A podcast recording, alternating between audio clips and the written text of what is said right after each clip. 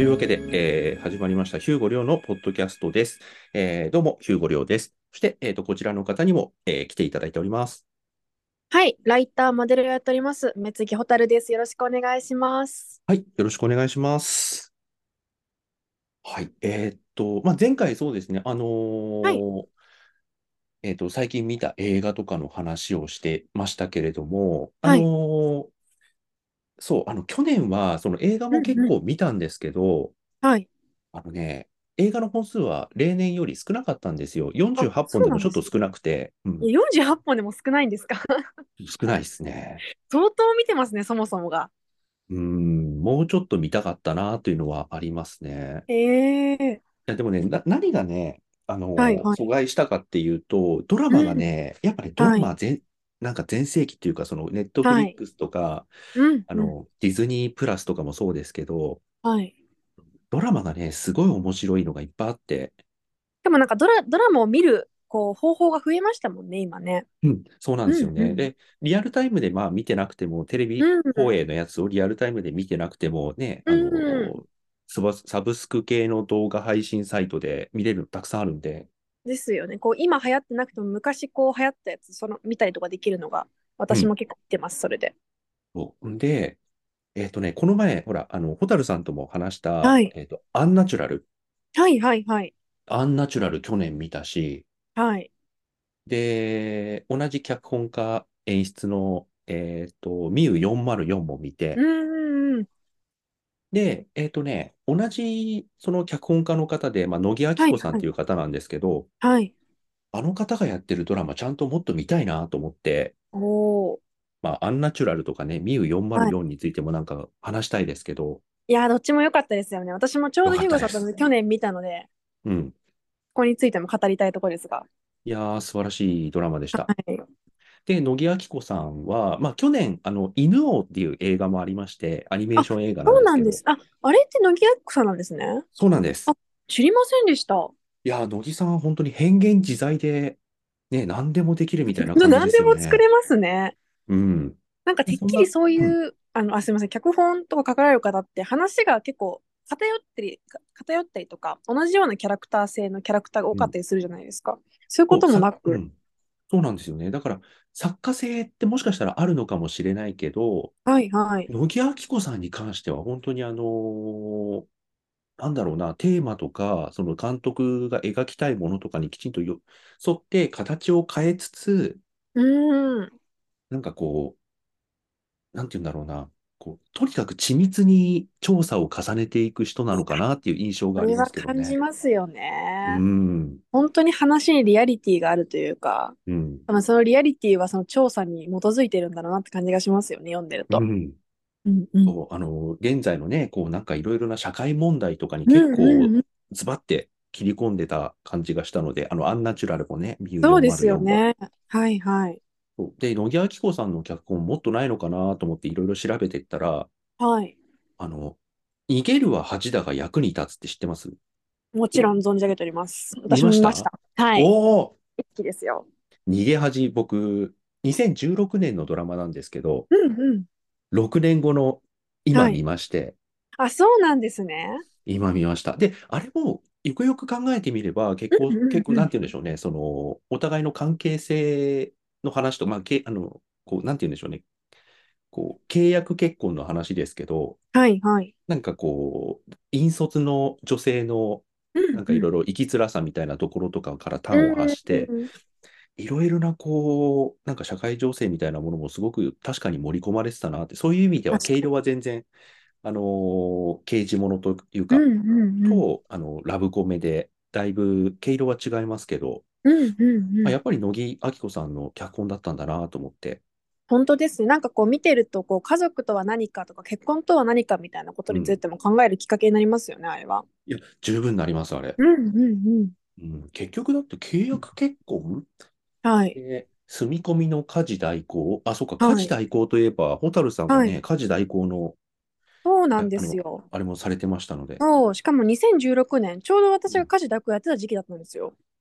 だからその家事代行がテーマでドラマをやってるっていうのを見て、その、逃げ恥の第2期かなんかかな、うん、うん、あの、ほ、ほ、あの、なんだっけ、名前は星野源さんとうんガッキーのキャラクター同士結婚した。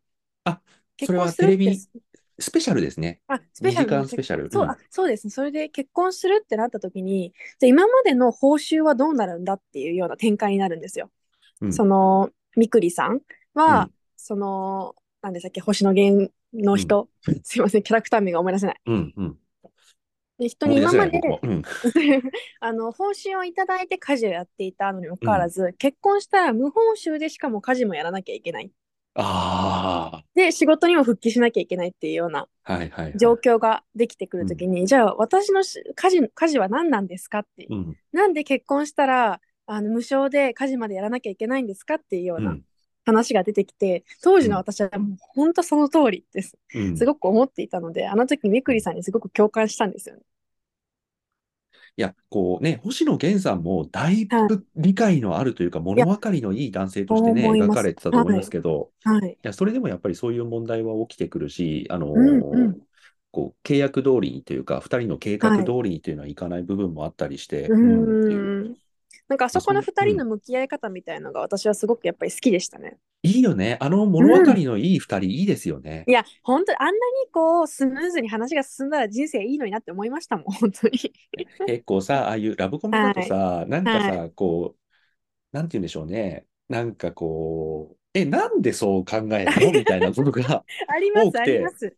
僕はちょっと見てらんなかったんですいけやど、、すごいわかりますよ。うん、いや、逃げ恥に関しては、2人ともこう、はいなんか、あのー頭できちんと考えて、どうすれうばんそれが最適解なのかっていう、あの、すごく建設的な思考をされていいや本る当ですしね、で、その中でも、やっぱりこはいはい。う、この感じを超えてしまっていいんだろうかみたいな、そのなんかこうんうんうんうう、んなんていうんですか、キュンキュンするとこ ろ、うんなんかヒューゴさんの口からキュンキュンするって言葉が出てくるのすごいいいですね。 いやー、ヒューゴ涼、男40歳、この年になってキュンキュンするとは思いませんでしたね。ドラマの力はすごいですね。いやーで、一番思ったのが、まあ、星野源さんは僕、昔からなんとなくしうんうんあの存じてたので、うんうん。あの、あ、すごいぴったりな役だなと思ったし、確かに確かに。なんだけど、俺、ガッキーがですね、はい。あのー、新垣結衣さんが今まで、こう、まあ、はいいろんなドラマにとか映画に出ているのをちょこちょこは見てたんですけど、うんうんうん。あんまりこう、良さが実は分からなくて、あ、そうなんですね。うん、あのー、まあ、美人だし、もう、もう文句のつけようのない美人なんですけど、あんまり顔を思い出せないというか、ああ、まあ、確かにいわゆる美人っていう感じですもんね。うんうんうん。なんかこう、少し特徴があるぐらいの方が、あの、うんうんキャラとしては立つというか、まあ、あまりに美人すぎて、確かに。ザ美人って感じで、なんかうんうん収まっちゃうというか、うんうんうん。そうですよね。え、うん、で、演技力がめちゃめちゃ高いかっていうと、うんなんかそういう演技力がなんか生かされるような作品もあんまり思いつかないなって思なっんかたり個して。性的なキャラクターみたいなのやることもないです。なかったですもんね、今まで。そう今うんうんうんいわゆるなんか良妻賢母とか、うんうんバリバリのキャリアウーマン的な人がちょっと人生で立ち止まって考える的なはいはいはい。役が多かったと思って確かに確かに。はい。うーん、あ、ガッキーねーと思ってたんですけど、うんうん。逃げ味のガッキーの破壊力は凄まじかったです ね。いや、それはどんなところが破壊力あったんですか、ちなみに。いや、あの、可愛いですよね。いや あかの、わいい。逃げ恥のガッキーは本当可愛かったです。可愛い。うんううんんうん。これがガ、これがガッキーかと思ったの。 気づいてしまったんですね、ガッキーの良さに。え世の中の人がガッキーガッキー言ってるのはこのガッキーのことねって 思って。逃げ恥でやっと気がついたんですね、ガッいキーや、気に。がつきました。で、逃げ恥ダンスとかでね、みんながそう騒いでる時も僕は横目で見てましたけど、あの、はい。はいいや、もうドラマ見るたんびに、あの、はいはい。動画配信系サイトだと、オープニングとか、ああいうエンディングとかって結構飛ばせるじゃないですか。はいはい、確かに。次、次の話を見るみたいなボタンがうんうんうんこう出てきて、そうですね。で、飛ばしたっちゃったりもするんですけど、あの、はい逃げ恥に関してはね、エンディングは全く飛ばさなかった ですね。めちゃめちゃ見てるじゃないですか。 素晴らしかったなああと、あそうなの、うんう。んうん。もう古田新太さんとか、あの、はいはい藤井隆さんとか、脇を固める人もなんかすごくキュートで良かったし。いや、本当ですね。うん。あの、私、なんだっけ、名前急にど忘れしちゃった。いえっと、ゆ、ゆり、ゆりこさん。石、ええっといいえっと、石石、田石田ゆり、ゆりこさん。ゆり子さん。はい。石田ゆり子さんがすごい、あのー女性的、女性としてすごい魅力を感じてすごい好きなんですよ。うん。なんか、なので、あの、石田ゆり子さんの良さがすごい出てるドラマだなと思ったので、私はそそうのでやすねっぱ名脇役だなって感じました。うん。そう、そんな中ですね、あのーバッキーロス、あの、逃げ恥ロスに6年はいはい遅れで、は世い。間から6年遅れで、あの、逃げ恥ロスになりまして、もうみ、 みんなロス を、ロス終わった時に、 ヒューゴさんは一人ロスったんですね。はい。 ああ、逃げ恥と思って。うんうんうん。で、なんか知んないけどね、気づいたらね、ああ、なんだこれっていう感じで、あの、ガッキーの写真集を買い漁ってたんですよ ね。めっちゃ買ってる。めっちゃ買ってるんですよ、これ。で、さっきもあの、見せていただきました。すごい大きいんですよね、その。はい。でかいです、これ。すごい大きい A3 変形版かな。なんかヒューゴさんの肩幅ぐらいありますもんね。はい、あります。顔よりは全然でかいです ね。ペットボトルと比べてもこんだけでかいですペッね。トボトルの2倍ぐらいありますもんね。普通2倍ぐらいあります 120ml の。はい。いや、すごいな。というね、なんか写真集。そう、あのー、ガッキーの写真集も買いましたし、他の写真集も一応手元にあるんですけど、はいはい。そう、あのー、ホタルさんとはね、なんかこうんうう、ん好きな写真集持ち寄るとか、そんななんか回も、あの、まあ、必ずしも僕とじゃなくても、なんか知りたいはいはねいみたいな話はされてそういなまんしたですし、よ。そんなイベントがちょっとやってみたくて。うん、そう、僕もね、あの、人がし好きな写真集を、で、どんなのかなっていうのを知るのは、すごく、あの楽しいんですよね。はいはいはい。うんち、なみにヒューゴさんって今、写真集は何冊ぐらい持ってらっしゃるんですかえっとね、100から先は数えてないですね。そんなに持ってらっしゃるんですかもう一応持ってます。はい。あら、あの、以前、写真、あの、本はすべて、こう、電子に切り替えたっておっしゃったじゃないですかうんうんうん。写真集はやっぱ例外なんですかあのね、そもそも、うん。電子で出てないんですよね。ああ。そっか、確かにアイドル写真集とかとは違って、うん。やっぱり写真家さんってなると、紙にこだわるって方が多いか、多かったってことですよね。うん、それはまあ当然ね、あの写真集うんうんはうんまあそうだろうと思うし、今確かにね確、かにデジタルデータでも全然見れる写真っていうのを一つの形にするのであれば、それはやっぱりあの紙媒体でってことになればまあうんうん当然だと思うんですけど、はい。うん、だからやっぱ写真集はね、あの、まあ出てはいるんですけど、うん、うん。やっぱり普通の小説とかエッセイとかそういったものに比べると、あの、電子になってないこと多いですね。ああ、なるほど。そうですよね。確かに考えてみたら。うん。そう、だからね、ガッキーはですね、あ、めっちゃ楽器、かわいい。結構ナチュラルな楽器ですね。えっとね、これはですね、あの、うんうん。ナイロンジャパンっていう、あーのナイロン雑誌なのがかなそうそうそう、はいはいはいナイロンの表紙になった楽器が全部集まってるんですよ。そうなんですか。そうそれすごいですね。そう、こだからえね、えまあ、こんぐらい分厚いんですけ ど、とんでもないですね。その厚さ、なんか辞書ぐらいありますよ。 まあ、まあ、普通にあの自立します。はい。自立するくらいの厚さがあるうん楽器写真集。そう、ナイロンの、だから2010年から2019年までの、え、ナイロンってそういう写真集も出してるんですね。まあ、楽器だからっていうのは、まあ、あるかもしれないですけど、そうですよね。もう一定の。いや、いいですね。こういうなんかこ、はいうはいナはい。チュラルフォトっぽいものから、はいはい。こう、スタジあ、オフセァッッシちょョっンとも、ファッションファッファッション、うん、とあスりまタすジオよっねていうのは。あ、いいですね。うんナイロンっぽい。ナイロンっぽいよね。しかも結構ファッションにも時代性がありますね。そうですね。はい。あ、本当だ。結構ちゃんとメイクしてた、ガッキーから。うん。もう、もうね、本当に、えーっとね、へえこ。の辺とか、あ、かわいい。いいっ笑すよ顔ね。の。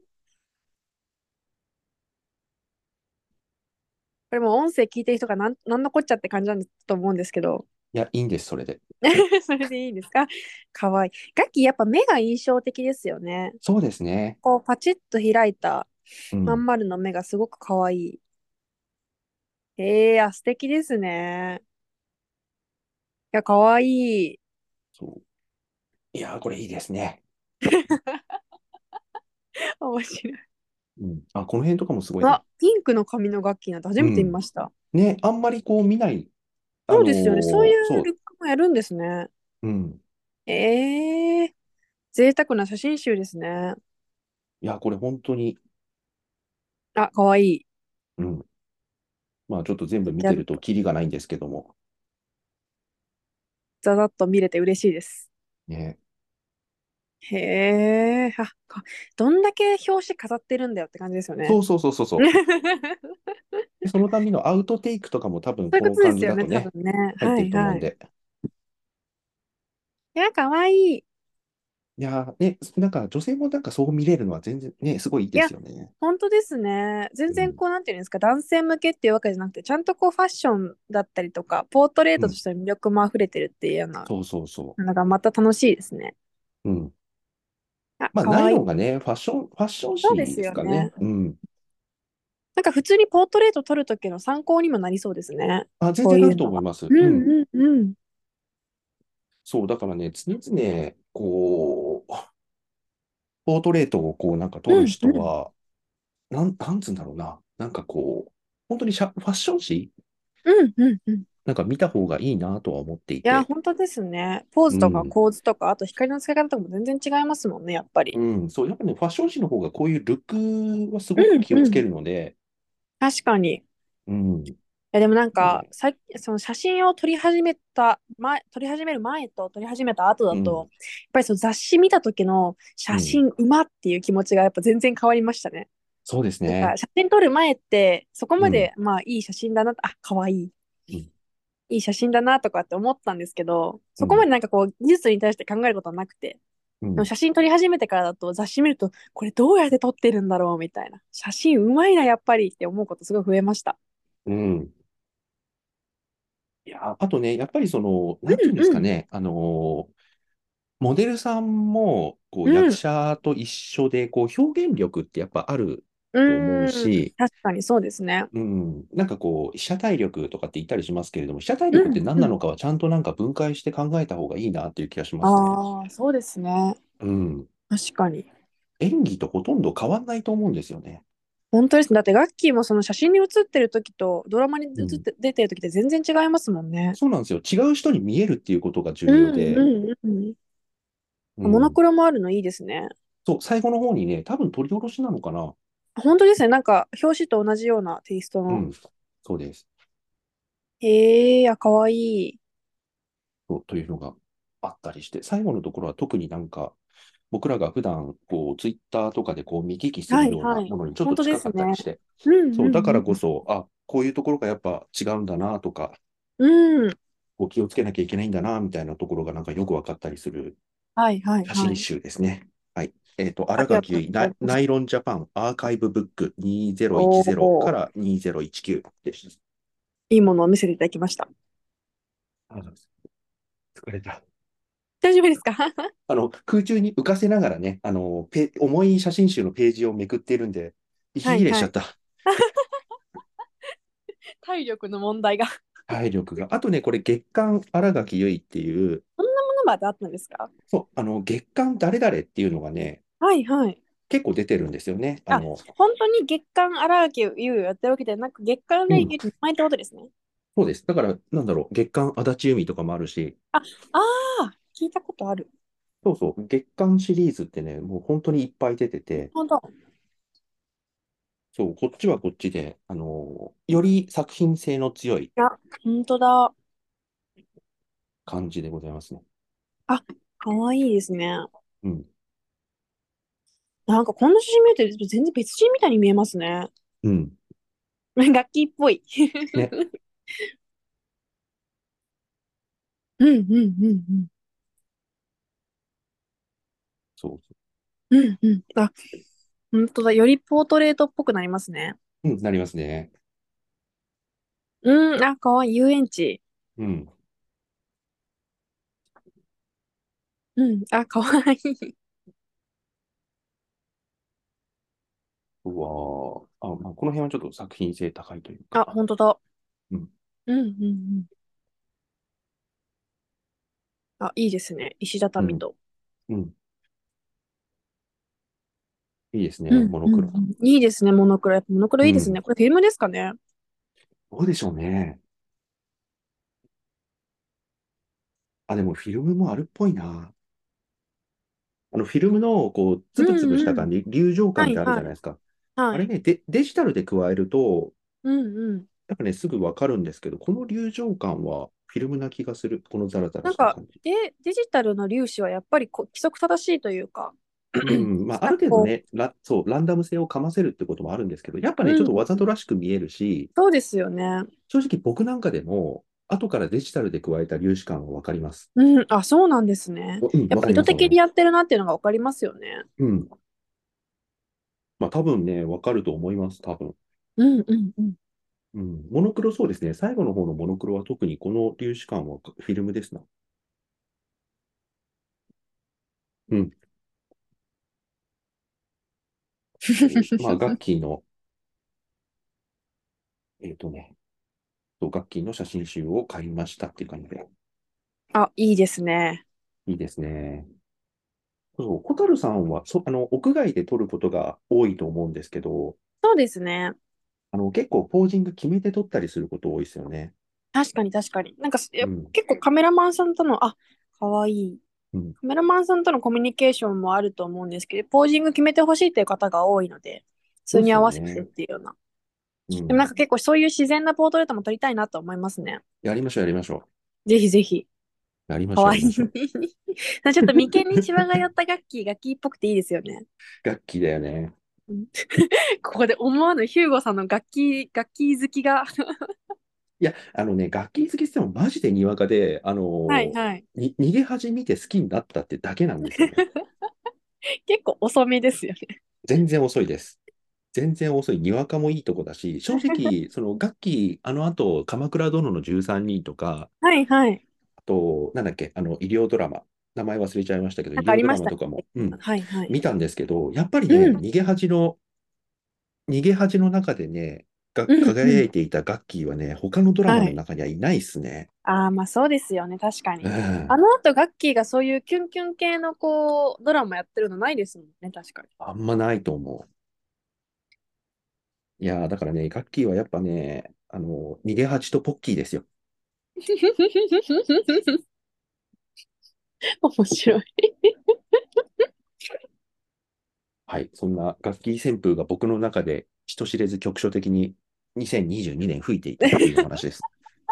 素晴らしいですね。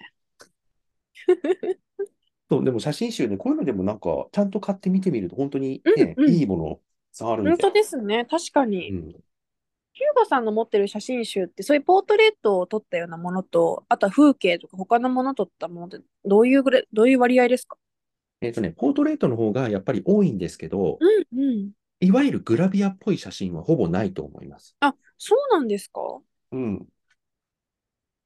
えっとね、あと、ここにちょっとあります、あの、はいはい。奥山義行のガールっていう、おー、奥山義行のこれデビュー作じゃないかな。そうなんですかデビュー作のはず、多分こ。れはすべてモノクロですかねこれは、いや、えっとね、カラーもありますが、全部フィルムです。うん。素晴らしい。これ、あの、奥山義行さんが2012はい年かな、は ?2012 い年だったと、2008年だったかなぐらいに、うんうんあ。の、写真申請期っていうので、あの、まあ、入賞するんですけど、うんうん。で、それをきっかけに、クリエイターとして、こう、大活躍するわけですけれども、その写真申請期で、こう、入賞した時の写真を、えー写真集にしたもので、はい。えっとね、ある女、一人の女性をとって、まあ、えっとね、僕の認識が、ま、間違ってなければ、この方と結婚したはずなんですよね。おー。あの素ね、敵た、そう、縦のね、写真集なんですけどはいね。。あ、本当だ。うん。写真家さんは割とモデルさんと結婚される方多いですよね。あ、そうですか。うん。だから、アラーキーさんとかも、あれはモデルさんと結婚したわけじゃないのか。違う違う。あれは、電れは通の社員だっはいはた奥さんをモデルというか、その被写体にしているだけですね。あの、あと、なんだっけ、足立由美さんの旦那さんとかも。あ、そう、足立由美さんはそうねです、よそう、典型的なうんうんうん。感じあ、で素すね。敵。うん、いや、これね、好きな人、だから付き合ってた、まあ当時付き合ってたのかどうかわかんないですけど、好きな人を撮りましたっていう写真にしては、あまりにちょっと客観的すぎるんですけいや、ど、本当ですね。確かに。うん、あんまりね、そういう距離感が近いみたいな、本当だ。そういう感じではないんですよね。あと、組み方が独特。あ、そうなんですかうん。だこの、このページ、うんこう上に、まあ、ページ、こう縦に開いていく写真集なんで、上に女性の顔の半分、はい。で、下の方に手ですね。あ、本当だ。そうこれページをめくると、微妙に違った、ほんのちょっとまあだけ。ほんのちょっとだけ違えう、ーえー同じ組写真。それ、その連続って珍しいですね、確かに。ね、組み方独特なんですよう。ううんこれ素晴らしいんですよね。あ、かっこいい。うん。あと、この組み方とかね。うんうんうん。あ、いいですね。うん。これはね、ちょっと、個人的には、まあ、いろいろな種類の違いはありますけど、うんうん。で、前半の写真から、はい。えっと、いろいろな写真を挟んで、後半に行くと、それがリバースしていくんですよね。同じような写真が、本当だ。うん。またこう、続いていく。で、これ、さっきの上下反転。うんうんうん。組み方はだいぶアーティスティックですね。本当だ。うん。で、同じような写真がリバースしていって、最初の写真で終わるんですよね。おお。あうん。そこがなんかループしてるみたいな形になるんですね。そうそうそう。真ん中を境に、今度戻っていくんですよね。ほら、今度下に顔があって、上が本手。当だ。うんうんで、どんどん。ううんん。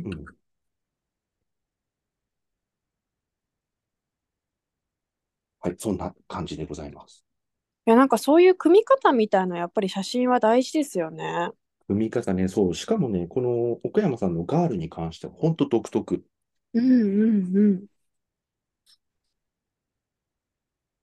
はい。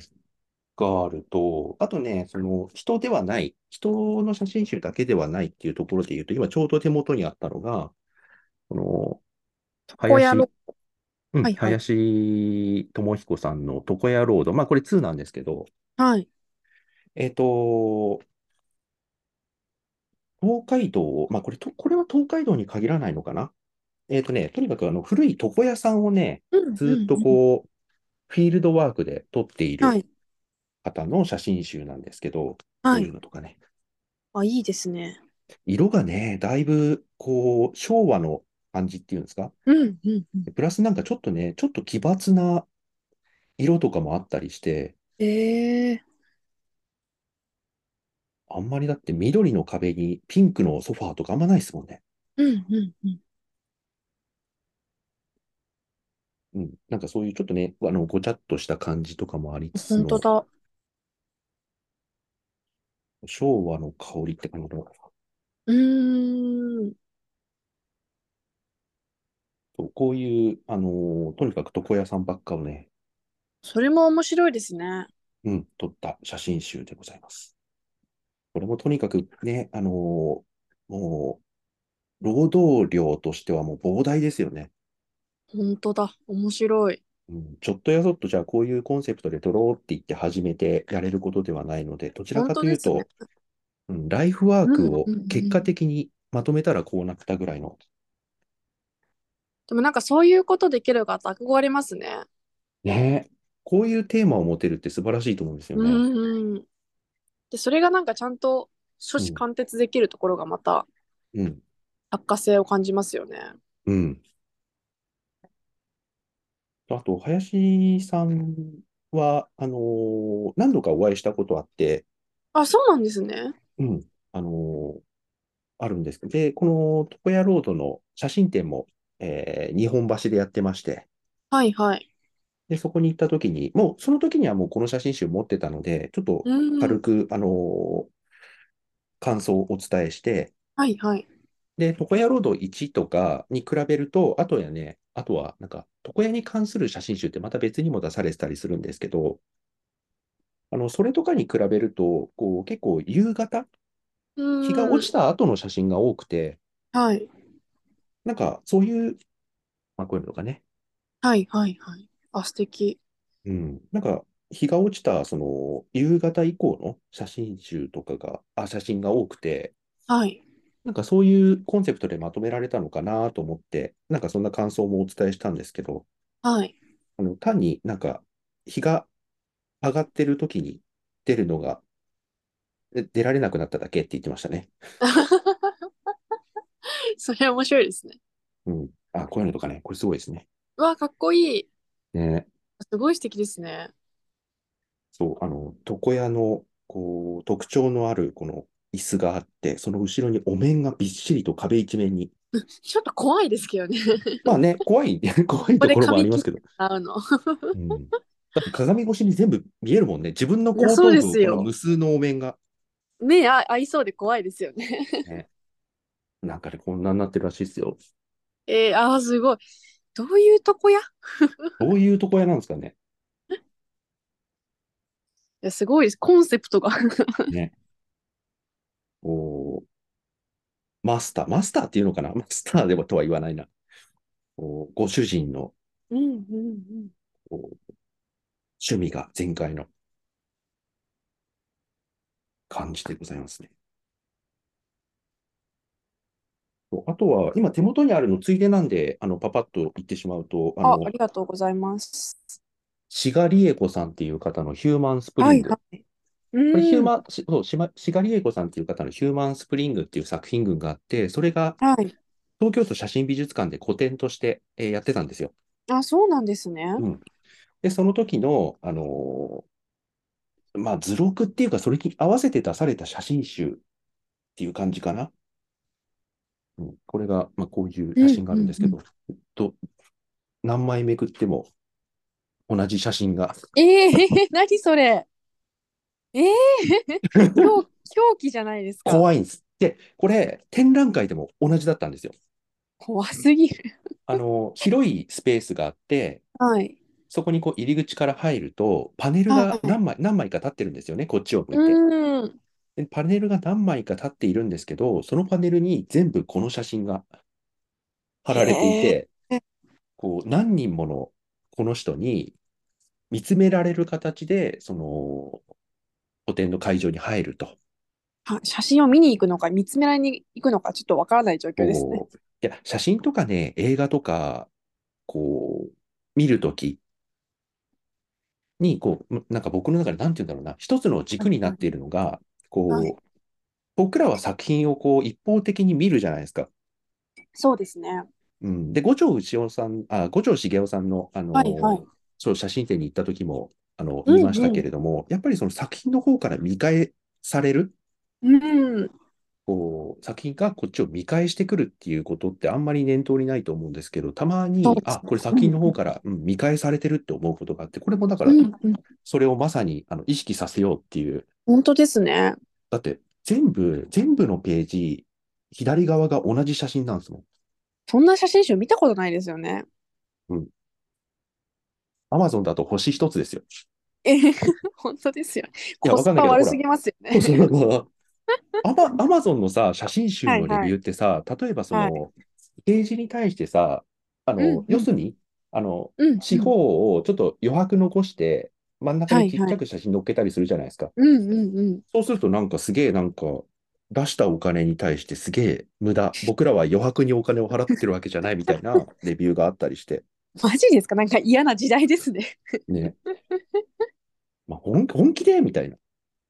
ネタじゃなくてっていう。でも本気で思ってる人いるんでしょうね、そうやってね。まあ多ね、分でかけりゃでかい方がみたいな。その写真を見るっていう体験自体に対して 怖い。そうで、えーとそう、写真展のその会場に入ると、パネルが何枚も立っていて、うん、そのパネルが全部この写真なんですけど、はい。そのパネルの側面とか裏側は、また違う写真が、それぞれの写真が貼ってあるんですよ。だからそれが、この右の方ですね。うんうんうん。こうこういうのとか。うんうんうん。ああ、なるほどなるほどわ。かります薄暗すぎてわかんないんだけど、そうすごい怖いんですよ。恐ろしげな写真が多いですね。ちょっとね、ちうーん。ょっとやっぱ怖いの多いですね。本当だ、怖っうん、怖い怖い。怖いよね、これ。 怖い。なんで、なんでここにこれ混ぜて、あの、夜一人じゃ見えませんよ。よくわからない体育館に、よくわからない喪服姿のおじいちゃん、おばあちゃんが、総勢40名ぐらいいや、怖い。記念写真を撮ってるんだけど、あの真っ暗な中に多分フラッシュで撮ってるんですよね、これ。本当ですね。どう怖いうい。状況なんだっていう。なんでその構図を思いつくんですかね。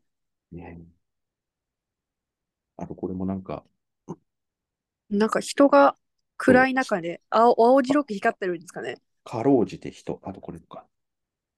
なうえー、何ですかそれはまた。あの、3人が肩を組んでるんですけど、池で。はいはい。 3人とも泥まみれっていう。しかも全裸ですよね。そうですね。あと、これも、それもまたなんか集合写真系ですね。そう、集合写真系なんですけど、フラッシュが真っ赤。しかもすごい屋な外。よくわかね、こう、ちょっと怖いというか、怖いイメージが。本当です。よそく見れると、はここに、洞窟の奥に人が。怖い。 なんか別のものが映りそうな雰囲気がありますけど、うん。それもよこなんかなすごいですね。うん。ちょっとね、これは圧倒的だったんですよね。やっぱ写真展見に行っても。本当ですね。うん。しかもそこのうんうんうん。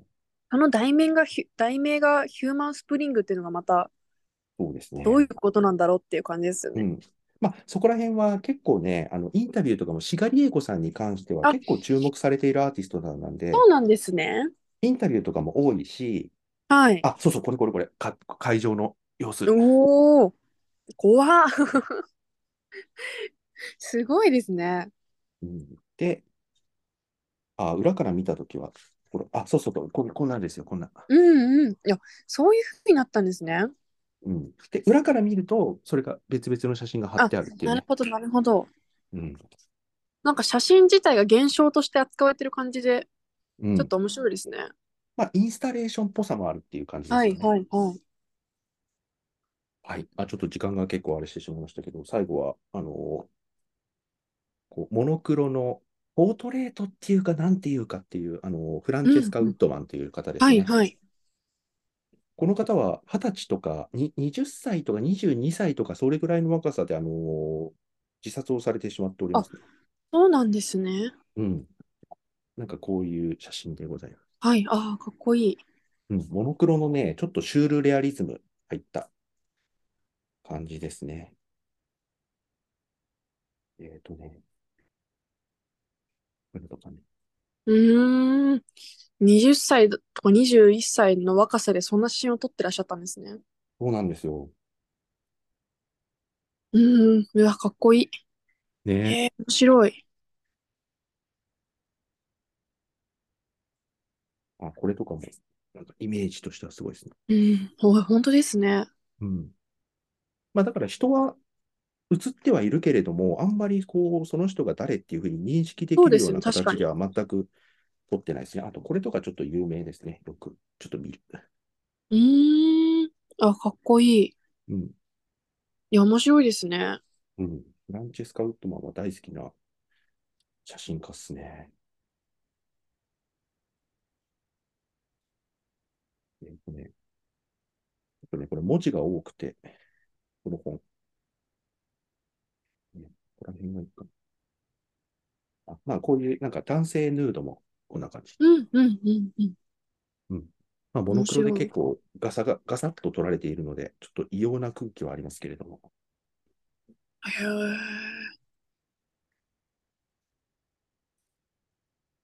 はい、フラそんンなチェ写スカ・ウ真家さんッがドマンでございます。初めて知りました。うん。まあ、あの、ご存知の方は、ああ、フランチェスカ・ウッドマンって知ってるけれども、っていう感じですね。うん、うん、この辺のちょっとシュールレアリズムな感じとか。うん。うん、あ、本当だ。いや、かっこいい。うん。あ、これ、有名ですね、これ。あ、そうなんですね。うん。へえ。下にこう影がベテッと張り付いてるね、よう何なですかね、それはね。うん。シミのような、影のような。あ、あと、これもちょっと有名ですね。これうん。シミのようなへえ。あと、フランチェスカ・ウッドマン自身の顔の写真をはい、はい。顔に貼ってあるモデルさん3人。へえ、面白い。没個性ですかね。うん、うん。全員私になれみたいなね。うん、なんかそんな、フランチェスカ・ウッドマンでございました。ありがとうございます。はい、なんか一気火星にちょっと見せてしまいましたけれども。いや、でもね、本当にあの、なんて言うんでしょうね、最近買ったものがたまたま手元にあるだけで、はい、はい。あの自分の中のお気に入り写真が手元にあるってわけじゃないので、まだまだ、あね、いっそうぱいなあんるでんですねすよ。うん。いや、ちょっと今度その、え私自身が持ってる写真集はいわゆるその、私の、あの、ツイッターのフォロワーの方とかが販売している、その個人のジンみたいなものはははいたいくさん持ってるので、そういうものでよければ持ち寄りたいです。はい。ぜひぜひ、ちょっと、あのーといったイベントやりましょう。やりましょう、やりましょう。でも先、ヒューゴさんと二人でやるのもあるかも、ありかもしれないですね。そうですね。ちょっとどはういしようかな。急にこう人を集めてってなると、ちょっと私も、あのハードルが高くなってしまうので、ちょっと先にヒュんヒューゴさんと二人でこう持ってき、あの写真集持ち寄って、うん。感想とか話し合うのは楽しそうだなと思いました。いや、写真集がですね、それがまあね、持ち寄るのがそもそも大変っていう ね。